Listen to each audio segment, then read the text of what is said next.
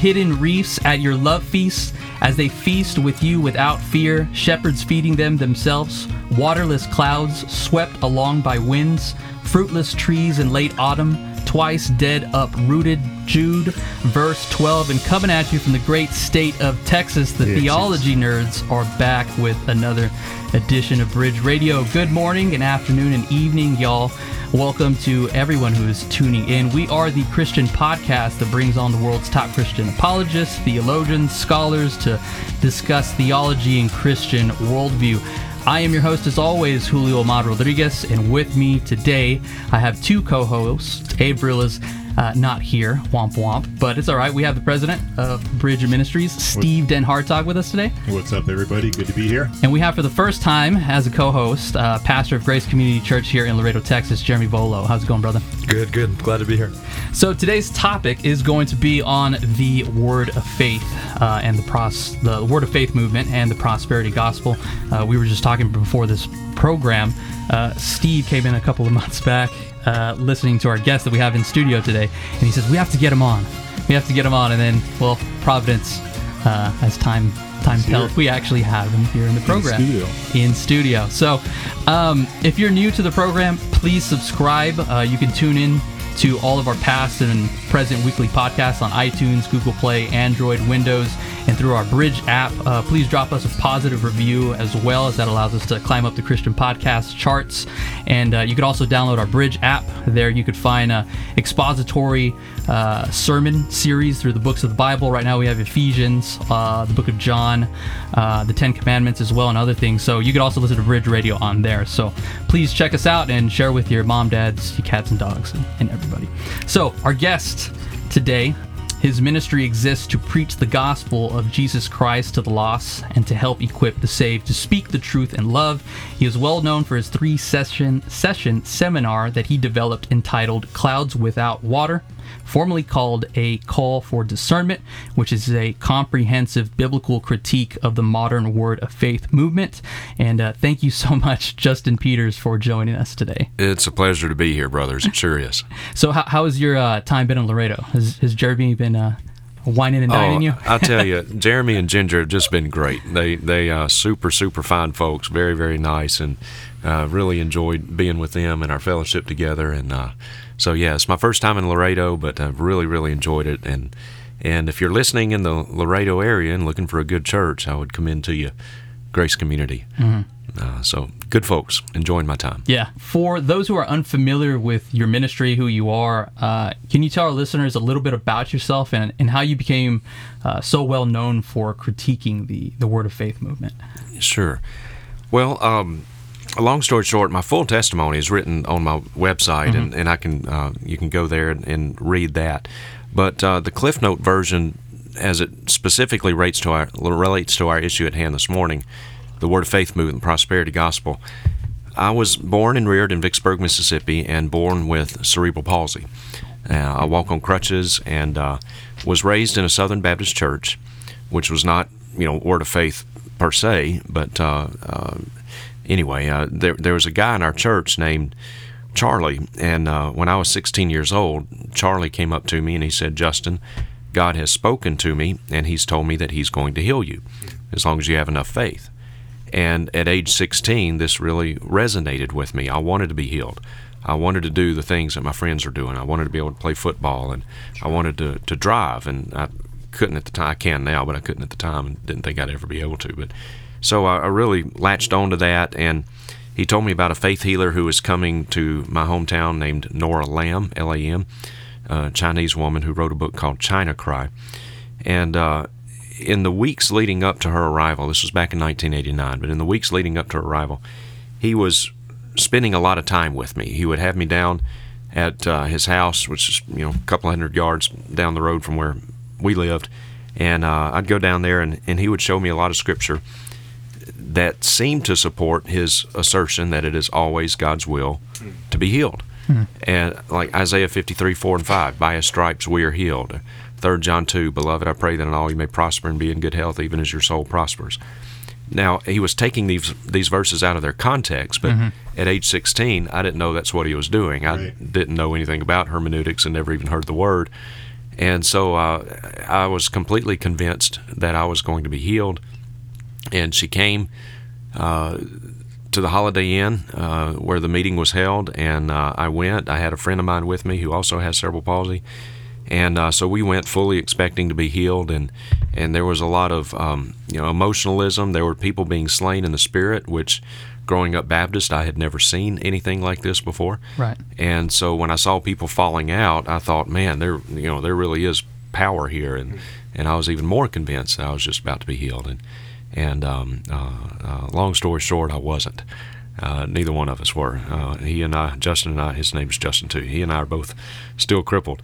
Uh, so that was our first exposure to the Word of Faith movement. In fact, I'll throw in this in real quickly. Um, uh, we came back to the Holiday Inn very early the next morning. Nora Lam said, if anybody wants to see me before I leave, come back early the next morning. Be here at 4:30. So we came back, and I thought, coming back, that would be my demonstration of my faith, and Right. and that would God would honor that, and then I would be Right. healed if it, you know come back so early in the morning, show God I had a faith, and uh, so we we came back. My dad brought us back, and um, Nora Lam looked at Justin and me, said something to us briefly, but then she turned to my father and she said, "What is your financial situation?" And my dad responded by asking, he said, uh, What does that have to do with anything? And she said, The more money you give to the Lord's work, the more likely it is He will answer your prayers. Wow. and um, and then my dad said, "Boys, let's let's go." Wow. And so we we turned around and left. Um, I- it was another couple of years before I really got this out of my system, so to speak. Um, I went to see other faith healers, but um, uh, slowly but surely, uh, I began to kind of realize there were some problems with it. But it wasn't until I was a seminary student years later that I began to study the movement at a more academic level. And, and once I started studying it, and this wasn't part of any of my classes, I just kind of had an interest in it because what I'd experienced 10 or so years before. And so uh, uh, started studying it. And then I realized that, that this is not even Christian. The origins of this movement can be traced back directly to the metaphysical cults Christian Science, New Age, New Thought, Gnosticism, even some Kabbalah.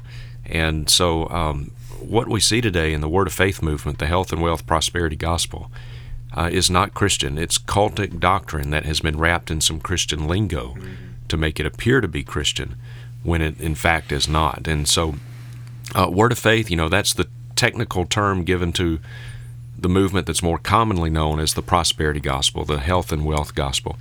Almost everything you see on Christian television, not 100%, but upwards of 95% of what's on TBN, of what's on Daystar and Inspiration Network, and um, you know all these things. There, the Word Network. The Word Network has some of the worst of the worst. But um, it, it, Benny Hinn, Kenneth Copeland, Jesse Duplantis, Joel Osteen, Joyce Meyer, Joseph Prince, uh, Todd White. Uh, this is the this health and wealth prosperity gospel, and it's it's cultic. It has a different God, different Jesus, different atonement, different gospel, and so it, it really is very serious. Yeah. And so your, your seminars are titled, uh, it's titled Clouds Without Water. Where, where does that come from and, and why is it named that? Yeah. Uh, great question. It comes from the book of Jude, verse 12.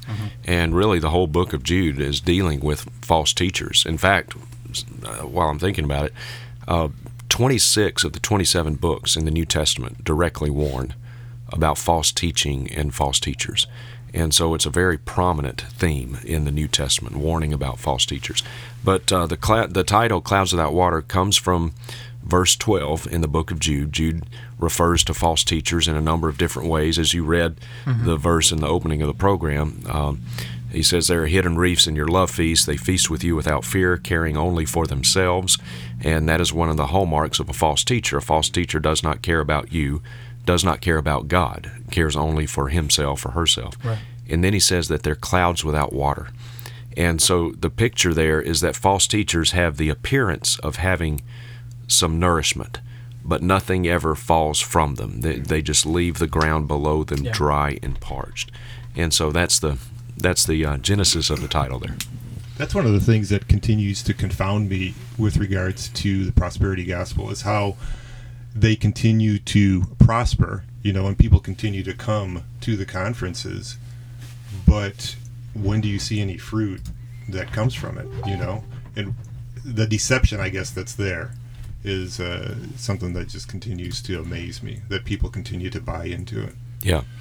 Well, uh, you're right, and and one of the reasons that it remains so popular here in the United States and, and overseas, and, and sadly, what's happened is the United States of America, we have created this prosperity gospel, and through television and now the internet, we have exported this theological poison to the rest of the world. Right. And now this is the face of Christianity in, in most most of the world today is word of faith, and um, but the reason it's so popular is because they appeal, as the name implies, health and wealth. Mm-hmm. You know, they, they promise people health and wealth, and they appeal to two of the most basic and universal mm-hmm. of all human desires. You know, almost everyone wants to be wealthy and physically healed. I mean, who doesn't want these things? Right. And so the prosperity gospel says if you'll just come to Jesus, if you'll become a Christian, God will make you rich and he'll heal your body. Mm-hmm.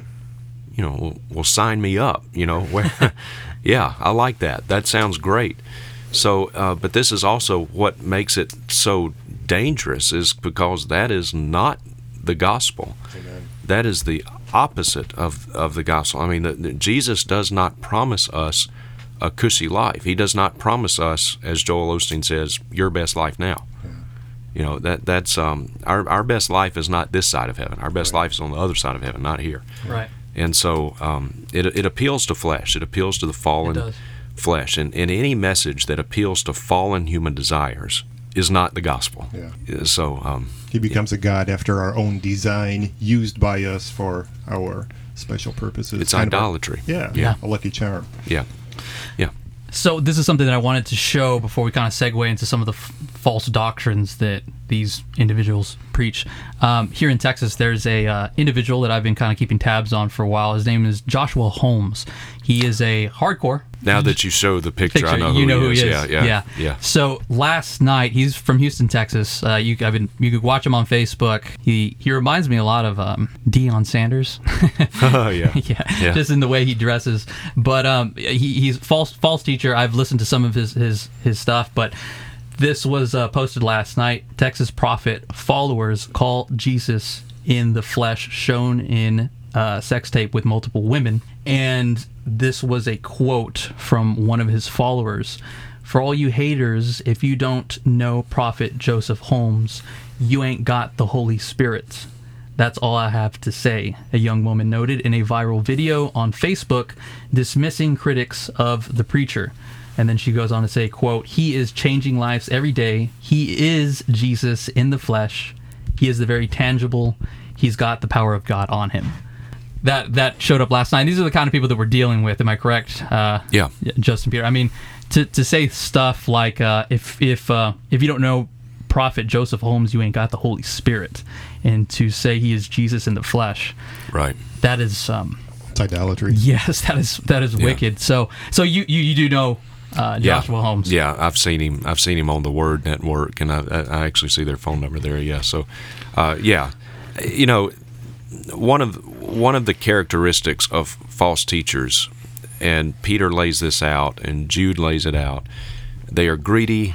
They care only for themselves, and uh, they are immoral. They're they're they're sexually immoral, uh, almost without exception. False teachers are sexually immoral, and so that comes as absolutely Hmm. No surprise. No surprise. Yeah, yeah, Okay. no surprise. Wow. So um, yeah, going into some of the some of the some of the doctrines, uh, one of the things that I wanted to talk about and Steve wanted to talk about was the the word of faith, sort of name it and claim it. This idea of um, uh, I guess if you just think it, if you just say it, that it'll it'll come to you. What what are the origins not only of the prosperity of the word of faith movement, but just that origin specifically, that doctrine? Yeah, they have a doctrine known as positive confession, and it essentially holds, holds that whatever you speak, uh, you will create. Your words have creative power.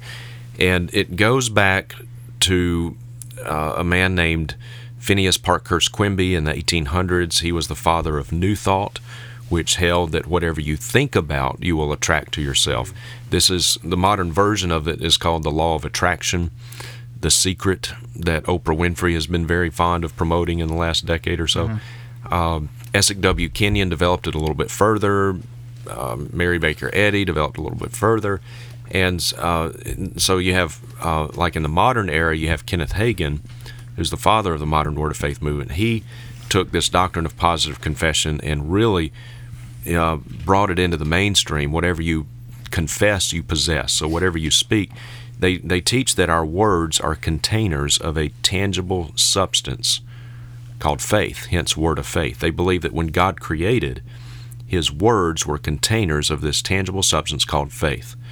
And God spoke, he, he used his own words of faith. They actually teach that God has faith. Yeah. Which is Looney Tunes. Yeah. But uh, you know so they teach that God has faith and he uses he used his words of faith to create. We as believers, we can use our own words of faith to speak things into existence literally just like God did. In fact, I have a tweet from Creflo Dollar just from a couple of years ago. He says, uh, as Christians, this is a direct quote, as Christians, we have the ability to speak things into existence just like God did. End quote. So, if you need money, you speak it into existence. If you need healing, you speak it into existence. There's a an older audio clip of a lady named Marilyn Hickey that Todd Friel used to play on his program quite a bit, and and I have to. Uh, it's kind of one of those things that's I've, I've let it go because I've got so much other newer stuff. But anyway, she says, uh, she said, if you need money, speak to your wallet, speak to your billfold, saying you big thick billfold full of money, you know. And she says, well. Well, billfold, you know, you've never been so full since I've owned you. You're just jam full of money. You know, you just talk to your wallet. Wow. So if you need money, you just pull out your wallet and start talking to it.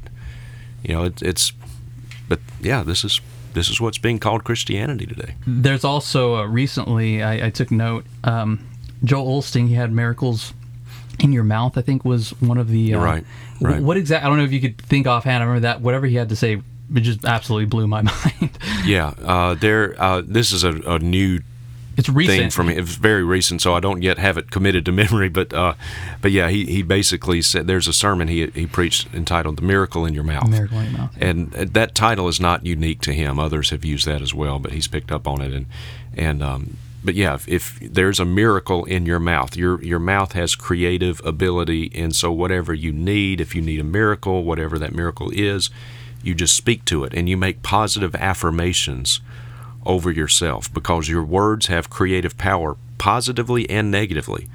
And that's why if you say th- they don't people in this movement don't ever want to admit that they're sick. You know, if they if someone has cancer, they don't want to say that because if I if I say I have cancer, well that'll Right. just bring it into existence, it'll confirm it and uh, so you know, it's it's it's very superstitious. I mean, it's it's it's spiritual bondage is what it is. Yeah, you were even saying that there's there's people who like they'll ask, "Do you have a fever?" and they might even be dying, and they're like, "Nope." Yeah, No, no, yeah. and they'll they'll nope, just continue I- with it. I'm not going to confess that. Nope, I am healed. And they literally teach that if you're sick, you you make positive confessions that you're not sick. I am not sick. I am healed. I am delivered. I am, you know, all you make all these positive confessions. Well, well, another way of saying that is if, is you're lying. You know, if you're sick and you say I'm not sick, well, that's called a lie. You know, Yeah, exactly. so It reminds me of of uh, God, who has the attribute of creation, ex nihilo. You know, Right. And they're taking almost taking that attribute upon themselves to be something. If I say this, it's going to be, that's right. it's not going to be. Yeah. You know, so it's it's ends up being blasphemous. Yeah, absolutely. They they demote God to make him look human, and then they deify man, and they make us look like God. And in fact, that that's not a stretch because they're the next logical step from the positive confession doctrine is their little gods doctrine, Yeah. and they actually teach that if you are a Christian, you are a little god. that absolutely blew me away the other night when you showed um, Creflo Dollar. I think it was that clip with Creflo. Yeah. Uh, with regards to you know horses being made after their kind, dogs Yeah. after Right. their kind, and what are we made after in the image of God, God? right? So we're so we're little gods. that's right. according to Creflo. That's right. Incredible. Yeah, and for for our audience who who is are not familiar with the little God's doctrine, that would be a good thing. uh, can, Yeah. can you kind of expound on that? Uh, what what is that? Yeah, they take uh, basically they take Genesis 1, 26 and 27, which says, you know, God created man in his image. And uh, because we're created in God's image, that means that we are gods. We're little gods. Just like, as you said, Creflo Dollar, when he says horses get together, they create horses. Dogs get together, they create dogs. Cats get together, they create cats. So when Creflo Dollar says, so when God gets together, he says, let us make man in our image. Then he asks, well, what are they producing? They're producing gods. Right. So, uh, yeah, it's just completely blasphemous. So on that subject, I've heard people bringing up John 10, Yeah. which is a reference to the Psalms. And so someone listening who may have their Bible open says, "But wait a second. John 10:34 says, Jesus answered them, "Is it not written in your law, I said you are gods?" Yeah. If he called them gods to whom the word of God came, and scripture cannot be broken, do you say of him whom the Father consecrated and sent into the world, you are blaspheming because I said, I am the Son of God? Right, right, and and that's a great question, Jeremy. I appreciate you bringing that up because it's one of those things that I don't um, always have time to flesh out in my seminar because I've got so much material. But yeah, in John ten, Jesus quotes um, Psalm chapter eighty-two, six and seven. Uh, they were about to stone Christ because he claimed to be God, and so Jesus quotes Psalm 82, 6 and 7, which says, uh, I said, You are gods, and all of you are sons of the Most High. In verse 7, Nevertheless, you will die like men and fall like any one of the princes. So there's a couple of things here. In uh, most commentators seem to believe that, that Jesus, when he quoted Psalm chapter 82, he was um, he was using hyperbole that and I think that absolutely fits. He was using hyperbole because these were these were judges, these were men, and they had been placed in positions in which they were making decisions about life and death matters that typically only God made. But because of the, the position in which they were in and the decisions that they were making, they were referred to as as gods, not by their character and their nature, not by their intrinsic nature, but because of the of the position that Sure. they held. And so Jesus quotes this, and he's using hyperbole. He's basically saying uh, what these men were, uh, you know, in in theory, just by their position. I am in reality. I am by my character and my nature. And but it says here in the text that he quotes very clearly in verse 7 well go to verse 6 again. It says you are gods and all of you are sons of the most high. But verse 7 is very clear. It clarifies this nonetheless nevertheless you will die like men. Why? Because you are a man Yeah. you know and you will fall like any one of the princes. So mm-hmm. these were still just guys you know Yeah. these were still just men. They Yeah. weren't by their character and intrinsic nature god so he was using hyperbole Yeah, and the Bible's very clear that obviously there is only one God. I wrote some Exodus 23, uh, 2 Right. Samuel 22, 32, Isaiah 44, 8, Psalms 51, and Romans 16, verses 7, just uh, so some of our listeners could go look at. It's something the Bible clearly teaches, uh, Old Testament, New Testament, all throughout. Um, another thing that I wanted to get that, that relates to that is Adam was an exact duplicate of God. yeah Uh, that's another one that we have here. And so, yeah, if you could talk talk a little bit about that. Yeah. Uh, yeah, this goes to what they teach about the doctrine of the fall. They they believe that when God created, when He created Adam, He literally reproduced Himself. That Adam was a carbon copy of God, and uh, to quote them, um, Kenneth Hagin said, Adam could stand toe to toe with God without any consciousness of inferiority whatsoever. So he was a he was Yahweh. Mm-hmm. He was, Adam was another Yahweh. Well, we all know what happened, right? Adam sinned, which of course begs the question: If Adam was Yahweh and he sinned, was it Yahweh who sinned? You know, you carry these doctrines out to their logical conclusion, you see how heretical Yeah. they really are. Right. But when Adam sinned, he lost his deity, transferred it to Satan. And when this happened, the real Yahweh God lost his legal right to planet Earth and was kicked out. Hmm. And so the real Yahweh God, according to classic word faith theology, is up there somewhere, but he's got no access to planet Earth. Kenneth Copeland says he is illegal in planet Earth. So, so the real God's been kicked out.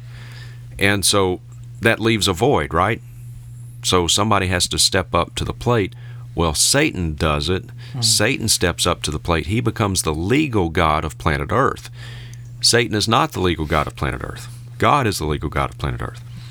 But according to Word Faith Theology, when a person becomes a Christian, he regains what Adam supposedly had before he fell. He becomes a God again. He becomes he regains that deity that Adam supposedly lost, and therefore we are little gods, and uh, we are entitled to health and wealth because a God cannot be poor, and a God certainly cannot be sick. So it's it all all this health and wealth stuff. It it is that's kind of what the movement is known for. But I tell people that's just some of the bad low hanging fruit off of a rotten theological tree. That- That's just some of the bad hanging fruit there, and uh, it goes it all goes back to their to the little gods doctrine. They teach that we are gods, and so therefore we are entitled. You want to talk about entitlement mentality? Holy cow! I mean, this is Yeah. entitlement mentality on steroids we are entitled to health and wealth because we're gods. And we should be rich. We should never be sick because you're a god. Yeah. It sounds like Mormonism. Uh, exactly. Yeah, I was about to bring that up. Exactly. One thing that I noticed that just clicked right now because I, I have visited Bethel, um, and I remember one thing that I do know: their eschatology, they're post millennialist, and this sort of just fits perfectly with Yeah. with their whole seven. I think it's just called seven dominions, or- Seven mountain and how we're all yeah. yeah the seven mountain mandate, and how we're all gods, and how we're all going to conquer. And obviously, there's post millennialists that would disagree with with their view and their sort Yeah. of um, extreme. But um, no, that, that just clicked with me right now, and it, it just fits well with with them because that was one thing that Kris Vallotton um, brought up. I remember in his sermon, he was talking about post millennialism. Where does this little gods doctrine come from? I mean, who did, who originated it? It actually originates uh, in its in its most basic form. It originates with Essek Kenyon, who is the grandfather of the movement. Ken, uh, yeah, Kenyon taught that uh, that we are we are gods. He was the one that first began to articulate the the little gods doctrine in a in a cogent way. Interesting. and it was picked up by Kenneth Hagin. Now, Kenneth Hagin claimed that he got this revelation from Christ, but in actuality, Kenneth Hagin plagiarized the works of Essek W. Kenyon.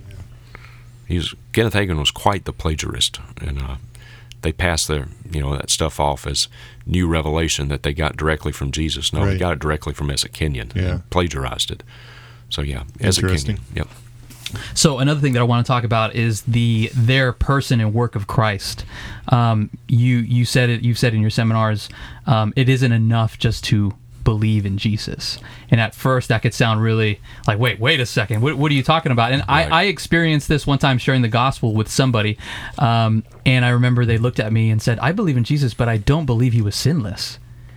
And, Yeah, and and at that point, I was just like, "Well, you believe in a in in a false Jesus." Yeah. And I think it was at that moment uh, years back I said, "Wow!" Like some, you know, just the fact that I say I believe in Jesus doesn't mean they're saved, or does it really mean they believe you know, That's the, the true Jesus? So, um, Creflo Dollar, I, I, I wrote here. He said, uh, "Since Jesus slept, uh, he was a man. The Bible says God does not sleep." It was an example of an anointed man. Yeah. So, um, if you could just talk about a little bit about the Word of Faith's um, uh, doctrine of the person and, and work of Christ, their doctrine of that. Yeah, yeah. Uh, they have a different Jesus. They they teach that Jesus was basically uh, he either did not come as God. Okay, so there's a there's several layers to this. Some Word of Faith teachers, like Kenneth Copeland, teach that Jesus was created, a created being, like Mormons teach, like Jehovah's Witnesses teach. Yeah. Um, so they teach some of them, not all of them, but some of them teach that Jesus was a created being, uh, but that he came as not as God in human flesh. He just came as a man, a man who had a very close walk with God, but was not actually God in human flesh. That he kind of grew into his godhood. Uh, Creflo Dollar teaches that that Jesus kind of became God. He grew into his godhood. Victoria Osteen, if you can believe it, teaches that Wow. and um, yeah, yeah, Victoria. Yeah. Anyway, Victoria Osteen. So That's a whole uh, nother show, right? That's a whole nother show. Yeah, yeah. Uh, so they they have what's called a, a kenotic theology, kenosis. They they believe that Jesus if he ever was God in the first place, even if he was, he emptied himself completely of his deity, emptied himself. Bill Johnson teaches this at uh, Bethel Church, uh, in quote unquote church, because these are not real churches and they're not real pastors. But uh, Bill Johnson, uh, the New Apostolic Reformation movement, twin movement to Word of Faith. So th- this is basically a repackaged version of the ancient heresy known as uh, Arianism. It's a modern day version of Arianism. Yeah. Arianism was done away with in the Council of Nicaea in the year 325 AD, and yet the prosperity preachers want to hold on to Yeah. it. And the reason they do is because they teach that Jesus was a man who is uh, anointed by God and he became God. Guess who we are? Mm. We are men. Mm-hmm. And when you're a Christian, you, you, you're anointed by God and you become God's. Mm-hmm. So we are just like Jesus. Mm-hmm. Yeah. In fact, Bill Johnson says that Jesus, this is a direct quote, quote, Jesus was the most normal Christian in all of the Bible. Wow. What? Yeah. Yeah. That's insane. I know. So we are just like Jesus. All the rights, all the privileges, therefore, health and wealth. Never mind that Jesus wasn't wealthy on earth, but Yeah. but uh, you know, uh, but he, he didn't suffer um, like cancer or anything like that. But but we have all the rights, all the privileges, and so we are just like Christ, and therefore we're little gods, and we should reign on earth. Wow. I'm just reminded, amazed at how there is nothing new under the sun. Because, like you're saying, you know, all of these heresies It's all rehashed. are just from centuries ago. You know, the Arian heresy, the uh, Docetism, um, Kenotic, you know, uh, Yep. theory. It's all stuff that's been around the block, you know, Yep. thousands of years ago. Yep. Nothing new under sun, under, under the sun. You're right. Yep. Exactly. Yeah, um, another one of their doctrines is that Jesus died not only a physical death but a spiritual death. So he died he died twice. Um, I mean, for us, it's pretty obvious why that one is is just utter blasphemous. But for our listeners, this is completely new, if you could explain that, because that kind of goes again to that idea that uh, when I was sharing the gospel with someone, that what do you what do you mean Jesus is sinless? Um, it's kind of in that, this is in that, it's in that same ballpark. So Yeah, yeah. Uh, and, and this also comes from Essek W. Kenyon in the 1800s that uh, Jesus died a spiritual death. He believed that there were two deaths of Christ, one physical, one spiritual. That when the when Jesus died on the cross, the work of the atonement was not complete; it had just begun.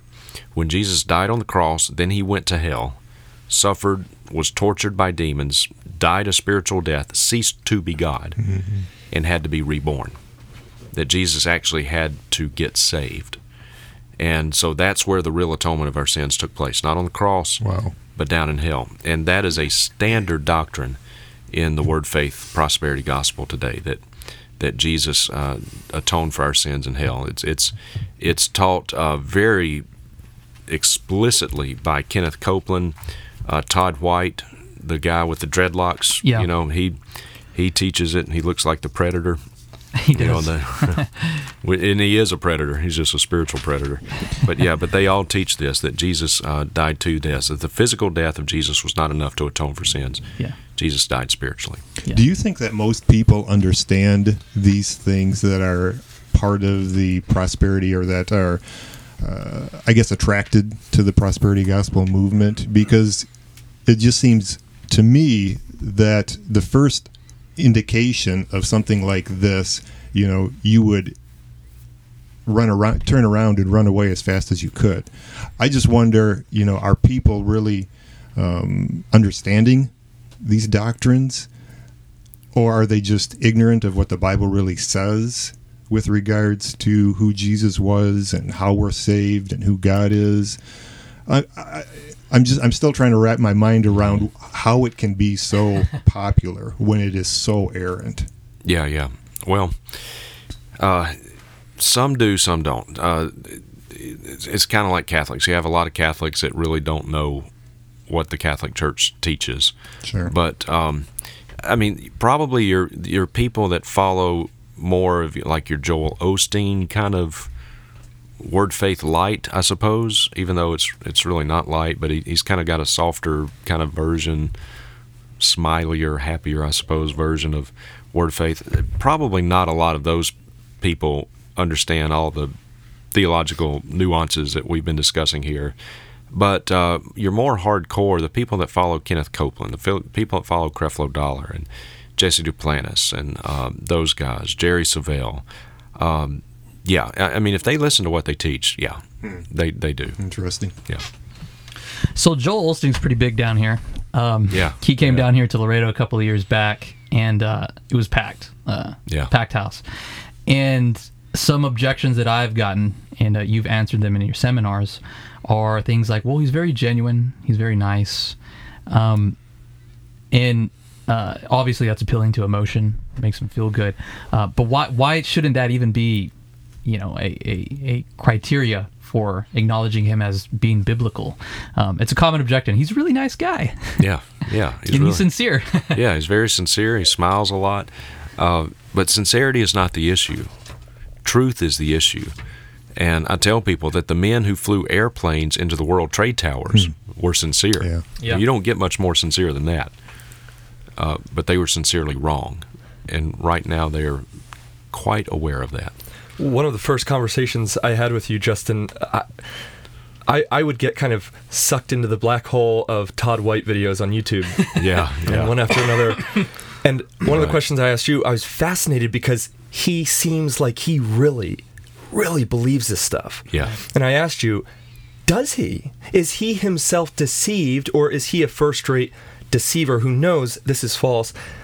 And I don't know if you remember what you said, but you shared with me about the leg lengthening Yep. and how it's a trick that he's actively performing. That's and right. He knows he's performing a trick. Yeah, yeah, that's right. That's right, Jeremy. I'm glad you asked that question. Uh, and and you can see how he does this trick on the on the DVD American Gospel.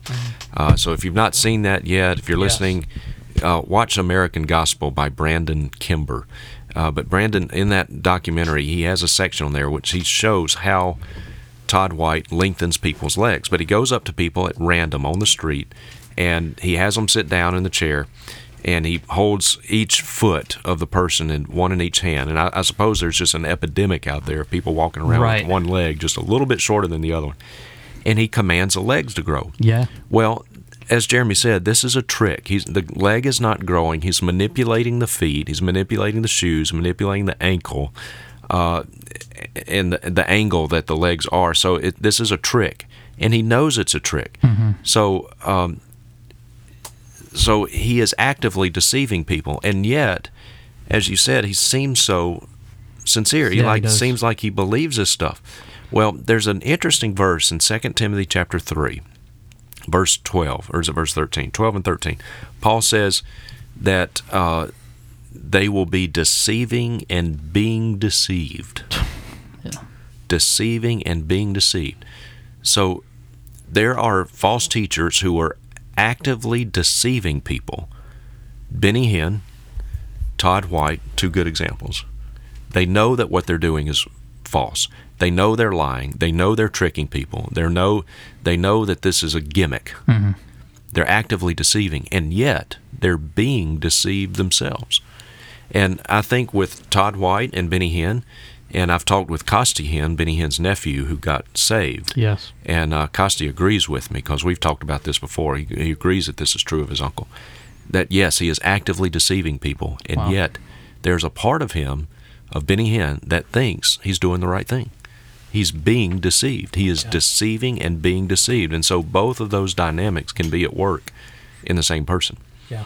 Now, some of them, some of these guys are just flat out charlatans, like that Uh, Joshua Holmes. Joshua Holmes Oh, guy. Yeah, completely. flat out. I mean, I don't think there's an ounce of sincerity in, in that dude's body. But um, but yeah, uh, but some of the others, yeah, deceiving and being deceived. Yeah. Another thing that I wanted to talk about was uh, Bethel. They have a video that's very uh, popular of the Shekinah glory cloud. Yep. Um, you had mentioned to me when, when we were talking how you actually know some people who um, who used to sort of set up these uh, quote air quotes miracles, right? Right, right. Uh, and and I, I would like you to talk about that because you know someone or, or you've known someone who's who's given you that testimony that they used to actually work and, and do that kind of stuff. If you could talk about that, that'd be, Yeah, that'd be yeah. great. Yeah, absolutely. Um, so in fall of uh, 2016, October 2016, I was preaching at a Miami Bible Church in Miami, Florida, pastored by uh, David Diaz. Great guy, great church. But anyway, uh, this is Miami is where Guillermo Maldonado is.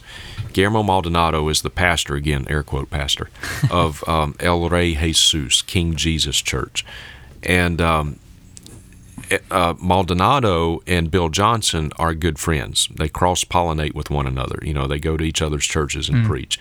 Well, both of these churches are known for having the gold dust. The, the the the gold dust that just shows up in their services, and there's video of this on YouTube. You can go and find it. And um, uh, so anyway, after I was one night at my seminar at this church in Miami, this lady comes up to comes up to me afterwards, and I won't use her real name, but uh, but uh, she introduced herself to me, and she she said, Justin, I used to be a member of El Rey Jesus. I used to be a member of Maldonado's church. I said, Oh, really? She said, Yeah. She said, You know how they do, how they have gold dust in their services? I said, Yeah, I've seen that. She said, Well, when I was in that church, she and her husband both were actually pretty high up in that church. Wow. But she got saved and she did exactly what you would expect a Christian to do. She left that den of thieves Amen. and uh, came out of it. But uh, but before her conversion, she was in that church, and she said she said it was actually my job.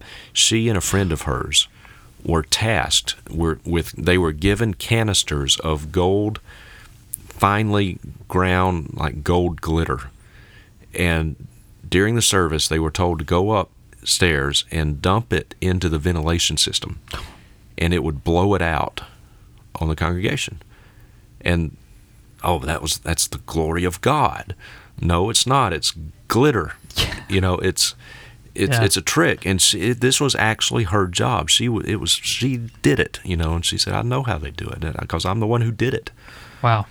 and so um yeah Yeah, another thing too. I mean, if you were to experience the uh, presence of God, uh, you would be on your face. Yep. Uh, uh, just like in Isaiah six, you would be saying, "Woe to me."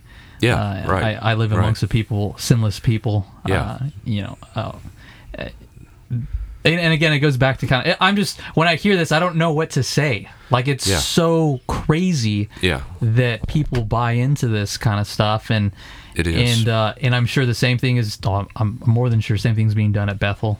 oh yeah Um, yeah yeah it's the same cause yeah People who have been hurt by this movement. I mean, extremely hurt. Mm-hmm. I have a, we have a sister here who comes to Bridge very often who was hurt tremendously by this movement. I mean, suffered Yeah. years with extreme anxiety, depression. Um, she thought because of her faith, this was just the way things were going to be, and and maybe it was all on her. And uh, and and and and I want you to talk about that for for some of our listeners who who are going through some of this. Um, Yeah. Yeah, th- this movement has it causes profound harm physically and spiritually to people. We've been talking about some of the spiritual dangers of it, but there's physical dangers as well uh, on many levels. One, financial level, because uh, people are told that if you need a miracle, then you need to sow a seed. And the bigger miracle you need, the bigger seed you need to sow. So if you have cancer, or if you have a child who has cancer, uh, you have a sick spouse, then then you had best dig deeply, because the bigger miracle you need, the bigger seed you'd better sow. In other words, give me money. yeah. Sow a seed to reap a harvest. If you ever hear a preacher say, sow a seed to reap a harvest, run like the wind. Uh, in other words, give me money so God will bless you. Run like the wind. You're dealing with a false teacher. So, and and I have heard I've heard many many many sad stories uh, from people all over the world who have given tons and tons of money to these false teachers. Some of them everything they own. They've they've complete they've lost everything. Yeah.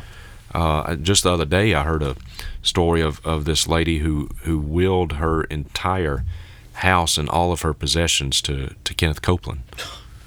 You know, and she died, and children were, were left with nothing. Wow. You know, I mean that that happens a lot. It happens a lot. So there's that aspect of it. There's the physical aspect of it, in which people are told, well, it's always God's will to be healed as long as you have enough faith. Yeah. So if you're sick, as long as you have faith, you'll be healed. Now, what better way to demonstrate a lack of faith than to go see a doctor? Because if you go see a doctor, then what you're saying is I don't really believe God's going to heal me. Right. So in a in an effort not to betray any lack of faith on their part, sick people in this movement don't go to the doctor. And and they just waste away, you know. They they they get worse and worse and worse and a lot of people die. They die in this movement because they going to get medical help is a sign of lack of faith and so they don't do it. And so yeah, there's so many levels to this and Jeremy, go ahead. Uh, on that on that note, uh, you pointed out something uh, recently about when you look at the demonstration of the miraculous and healing in Scripture, especially with Jesus, right. The ignorance of the people whose faith, if it came at all, often uh, preceded the miracle. Like in John 5. Who healed you? The man says, I don't know. Right, right. Yeah, I don't know. So this because this idea of you've got to have enough faith even comes into the open but cautious charismatic circles where Right. they say you've just got to have enough faith. That's why we don't see the miraculous because we don't have enough faith. Right. Right. Yeah. Yeah. Great point. And uh, you're exactly right. Now, on some occasions, uh, Jesus did seem to uh, acknowledge a person's faith. You know, your faith has made you well. Uh, but others, like you just said, John chapter five, the blind man didn't know who Jesus was. Uh, the the man at what I say five. I meant nine. Invalid, invalid. John John five is the invalid. Yeah, John. Yeah, yeah. John five, the pool of Bethesda, and then John nine, the man born blind from birth. In both of those occasions, uh, neither one of those individuals knew who Jesus was. In fact, in John chapter five, pool of Bethesda, uh, it it says there was a multitude of the sick laying there. How many did Jesus heal? One. One. So all these people say, well, Jesus healed everyone. No, he didn't. Yeah. No, he didn't. There was a multitude of sick people laying there. He healed one guy. So, um, but yeah, they, it, it is. A, it's just a very unbiblical thing to say that as long as you have enough faith, you will be healed. Here's what I tell people, and this is what I'll teach tonight at church. If you have been granted the faith to be saved, if you know Jesus Christ as Savior and Lord, you've been granted the faith to be saved. Don't let anybody tell you you don't have enough faith to be healed mm. Amen. because being saved is by far the greatest miracle. Mm. You know, I have cerebral palsy, and you know what? If God wanted to, He could heal me of my cerebral palsy before this interview is over, and I could do cartwheels out of this building. And it, but as as as impressive as a miracle as that would be, that miracle would pale in comparison to what God did for me when He saved me from my sin, when He took out my heart of stone and put in a heart of flesh, when He caused me to be made alive in Christ. That is the greatest miracle. And so, if you are in union with the Lord Jesus Christ, you know Him as Savior and Lord, don't let anybody ever tell you you don't have enough faith to be healed. That's a lie. Yeah. Amen. Amen. Amen. Amen. And uh, some of the other consequences uh, of the Word of Faith movement at Bethel, I know there's two cases of, and this is again taking the doctrine to its logical conclusion, having an obsession with seeing the miraculous. Um, I know there was two counts of I think someone rather drowning or someone fell, and Yeah. instead of calling the ambulance. Instead of calling met for medical help, they stayed there praying over the individual Wow. to bring them back to life. That was one, and I know the second one was I think someone was having an asthma attack, and they were praying over this individual. Yep. And the result was death. Yeah, uh, I, It's it's crazy. I know. I've heard. I hadn't heard the one about the asthma. I have heard the one about the, the guy who fell off the cliff. Yeah, there's two. Uh, uh, so yeah, I mean that's more bad fruit from their bad theology. You know, these people uh, in acute need of immediate medical attention, Mm-hmm. and yet they don't seek it out. Why? Because that's a that's a lack of faith. Mm-hmm. You know, it's a lack of faith. If you go get medical help, it's a lack of faith. And so, you know, you combine that with positive confession, you speak things into existence. I command the healing to come. You know, I command, you know, Jesus heal this person and and yeah, and and you know, the the poor guy, the poor gal's laying there and needs some medical help, could be helped by that, but no, we're gonna we're gonna you know, Yeah. employ our bad theology, and bad theology always has bad consequences. Yeah. Well, weren't uh, miracles typically in the New Testament something that God used to point people to Jesus, to Yeah. who He Right. was as the Son of God, as as opposed to an indicator of uh, of faith? You know, so it was something that was used to build faith in who Jesus was, rather than something that uh, you know we needed some, rather than the fact that there needed to be more faith in order to accomplish these miracles. It was just the opposite. It was Yeah. just the other way around. Those miracles built the faith and pointed to who Jesus was as the Messiah. Right. That's exactly right, Stephen. And and Jesus never healed anyone for the sole purpose of that person having an easier life. That was not the goal of miracles, just to give that person a, a more cushy life. Right. Not at all. Um, so, in fact, Matthew chapter 9, we kind of see this uh, when Jesus healed the man who was uh, paralyzed. Jesus, knowing that, verse 4, Jesus, knowing their thoughts, said, Why are you thinking evil in your thoughts? Which is easier to say, Your sins are forgiven, or to say, Get up and walk? And look at what he says, verse 6 But so that you may know that the Son of Man has the authority on earth to forgive sins. Yes. Then he said to the paralytic, "Get up, pick up your bed, and go home." Why did he Why did he heal this paralyzed man? So the paralyzed guy could have an easier life? No, so that you may know that the Son of Man has the authority on earth to forgive sins. Amen. Hmm. So that was his primary mission, not hmm. just. Yeah. You know, of course, he had compassion on people, yeah, but but his primary mission was to to to atone for sin and, and make the way for eternal life, not to have a, a more comfortable temporal life here. It's a fulfillment of the prophecies that we see so often, you know, throughout Isaiah that point to Yeah. Mm-hmm. Jesus as the Messiah, what he would do, so that we would know who he was. Yep, that's right. um, how much of, of some of the the fruit of this word of faith movement in the sense of people being slain in the spirit um, speaking in tongues um, how how much of this movement do you think is uh, like demonic oppression or possession the vast majority of what you see with like people speaking in tongues and mm-hmm. being slain in the spirit and laughter, Holy Ghost laughter, they call it, or fire tunnels and all this kind of stuff. There's nothing spiritual about that. It's peer pressure. It's group dynamics, mind over body. I was slain in the spirit when I was a teenager going to Oh, see wow. faith healers. But looking back on that, there's nothing spiritual about it at all. It's just I had seen everyone else do it.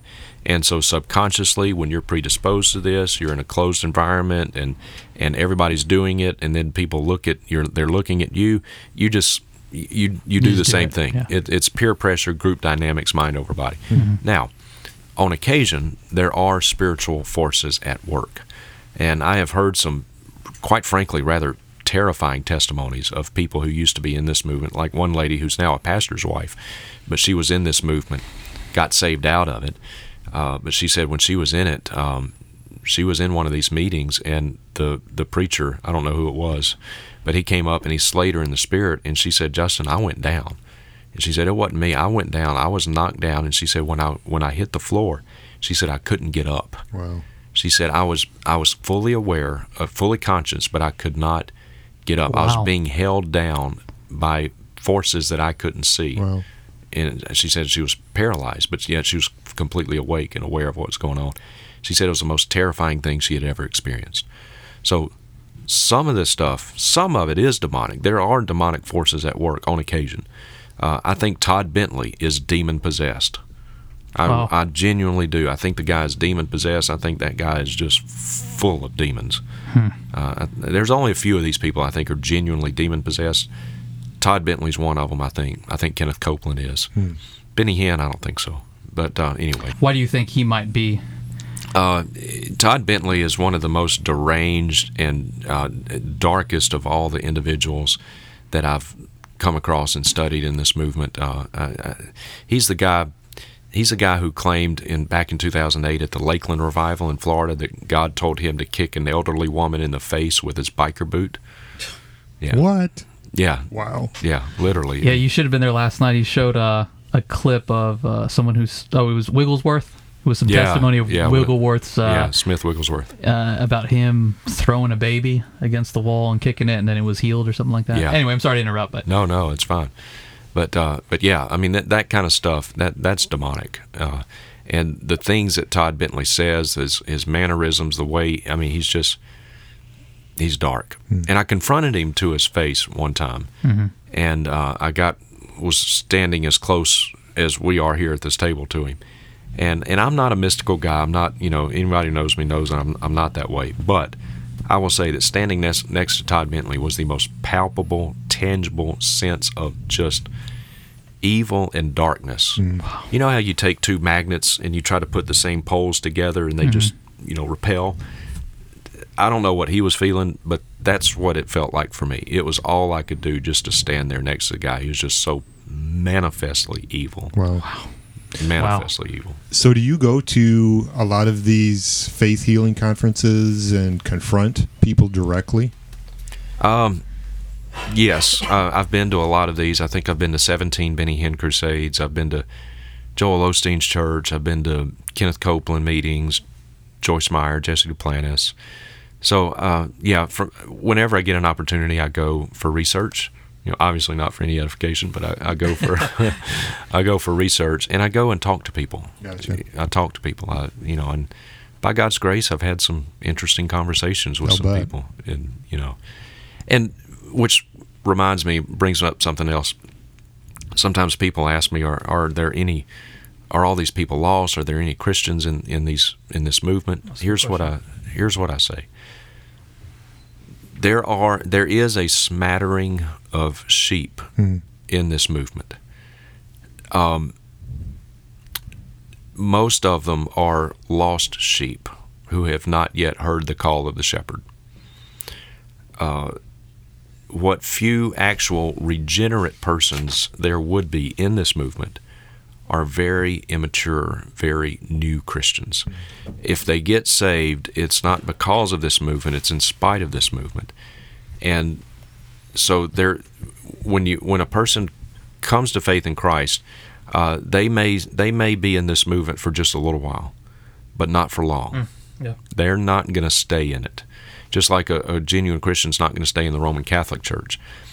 When a person gets saved, when that person is indwelt by the Holy Spirit of God, the Holy Spirit of God sanctifies them. He he creates in them a desire to read and study God's Word. He helps them to understand God's Word. And as they read and study God's Word, then over time, they're going to get discernment and they're going to leave. They're not going to stay in this kind of deception. If the Holy Spirit is strong enough to save us, He's strong enough to deliver us out of deception. And He loves us too much and He loves Christ too much to leave His own in this kind of deception. So if you do, if, if what few real Christians there are in this movement, they're very young, very immature, you know, and I don't mean that as a pejorative. They're just they're young in the Lord. Uh, but over time, as they grow and, and babies grow up, you know, babies don't stay babies. Babies grow up, and once they grow up a little bit, they're going to get out of Dodge. They're not going to stay in this stuff. Amen. Good. All right. Well, we'll go ahead and, and end the program. It's been a it's been a good hour. It's been a pleasure to have you, Justin. It really was. I've Um, enjoyed it. As always, we like to allow our guests to share the gospel to our audience at the end of the program. Most important part of, a, of our program. So Yeah. if you could do so, that'd be great before we end it. Sure, sure. How long do I have? I don't want to take. Oh, you're good. Again, okay, Take as much okay. time as you want. All right. Well, um, yeah, dear friends, the gospel is not about health and wealth. It's not about having a comfortable life. The gospel is about being saved from our sin, and all of us are sinners. We have all broken God's laws, and because we have broken His laws, there's a penalty to be paid. And if we die in our sins, we will very rightly and very justly go to a very real place that the Bible calls hell. And the only way to, to escape hell is to repent of sin, turn from sin, and place your trust in the risen Lord Jesus Christ and what He did for us on the cross. Jesus, the Son of God, who came to this earth and lived a sinless life, never broke any of God's laws. He was perfect. He was the Lamb without blemish. And Jesus willingly laid down His life on the cross, and He bore the wrath of God so that you and I would not have to. And on the third day, bodily raised from the dead, proved himself to be who he said he was God in human flesh.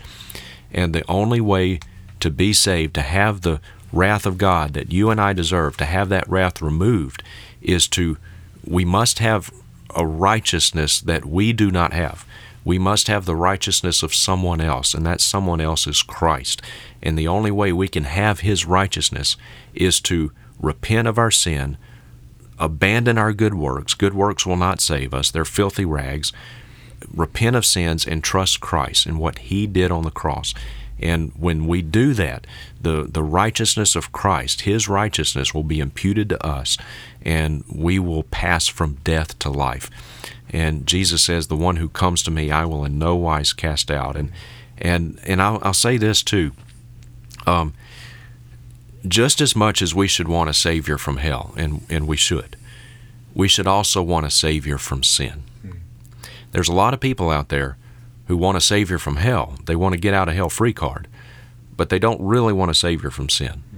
Yeah. And if you want a savior from hell, but you do not want a savior from your sin, then you have a savior from neither. Mm-hmm. The Bible speaks of two different kinds of sorrow. In 2 Corinthians chapter 7, a worldly sorrow and a godly sorrow. Worldly sorrow is a sorrow that leads to death. A worldly sorrow is nothing more than a guilty conscience. Nothing. A worldly sorrow is that sorrow that says, "What would happen to me if my sin were exposed? What would be the consequences to me?" And so we try to cover up our sin because we don't want the consequences of our sin. But secretly, we still really like our sin. And if we could get away with it, we'd run by, right back to it. That's a worldly sorrow, and that leads to death. A godly sorrow is a sorrow that leads to repentance unto salvation. A godly sorrow is that sorrow that is vertically oriented. That a, a godly sorrow is when we grieve over our sin because we understand that our sin grieves God. Hmm. And we do not want to grieve him. And so that is there's a difference as wide as all of eternity between a worldly sorrow and a godly sorrow. Do you have a godly sorrow over your sin? Do you grieve over it? And if you do, if you grieve over sin, run to Christ. He will save you. You will pass from death to life. Amen. Amen. Amen. Amen. Well, where can uh, our audience find you, Justin? Uh, yes, my website is justinpeters.org. All right, and then you, actually the uh, the DVDs, the Water uh, Clouds Without Water, are, are, are actually on DVD, right? They could find them there. Yeah, yeah, they are, and some other stuff there too as well. Yep. Okay. We'll get a few of those too, so we'll have them here. You know, if anybody locally wants a copy of that DVD. Oh, that'd be great. Yeah, yeah, that'd be great. Yeah. A, ma- a matter of fact, uh, for those who are listening, since you uh, stayed on the program, um, I will um, uh, the first one to just give us a rating. Uh, email me Julio Bridgeman at uh, Hotmail. I mean, uh, hotmail.com, uh, gmail.com. Uh, I will send you within the United States uh, a, a copy of Justin Peters' uh, Clouds Without Water. The seminars are available in Spanish as well. Yes. Oh, yeah, they are. Yeah, They are available in Nubes Spanish. Sin Agua. Yeah, yep. So, All right, ladies and gentlemen, well, thank you so much for tuning in. Today was such a great program. Um, if you would like to find out more about us, please visit www.bridgebooks.texas.org. Hit the About slash Give page, and you can find more information about us through our website. We are a ministry that is absolutely dedicated to discipling and equipping saints to be a gospel outreach, not only to uh, our community, but out into the nations. And, uh, and, uh, please just share uh, share our podcast and, and check us out. And as always, uh, what is your only comfort in life and in death? That I am not my own, but belong body and soul in life and in death to my faithful Savior, Jesus Christ. And we'll see you on the next program. Thank you.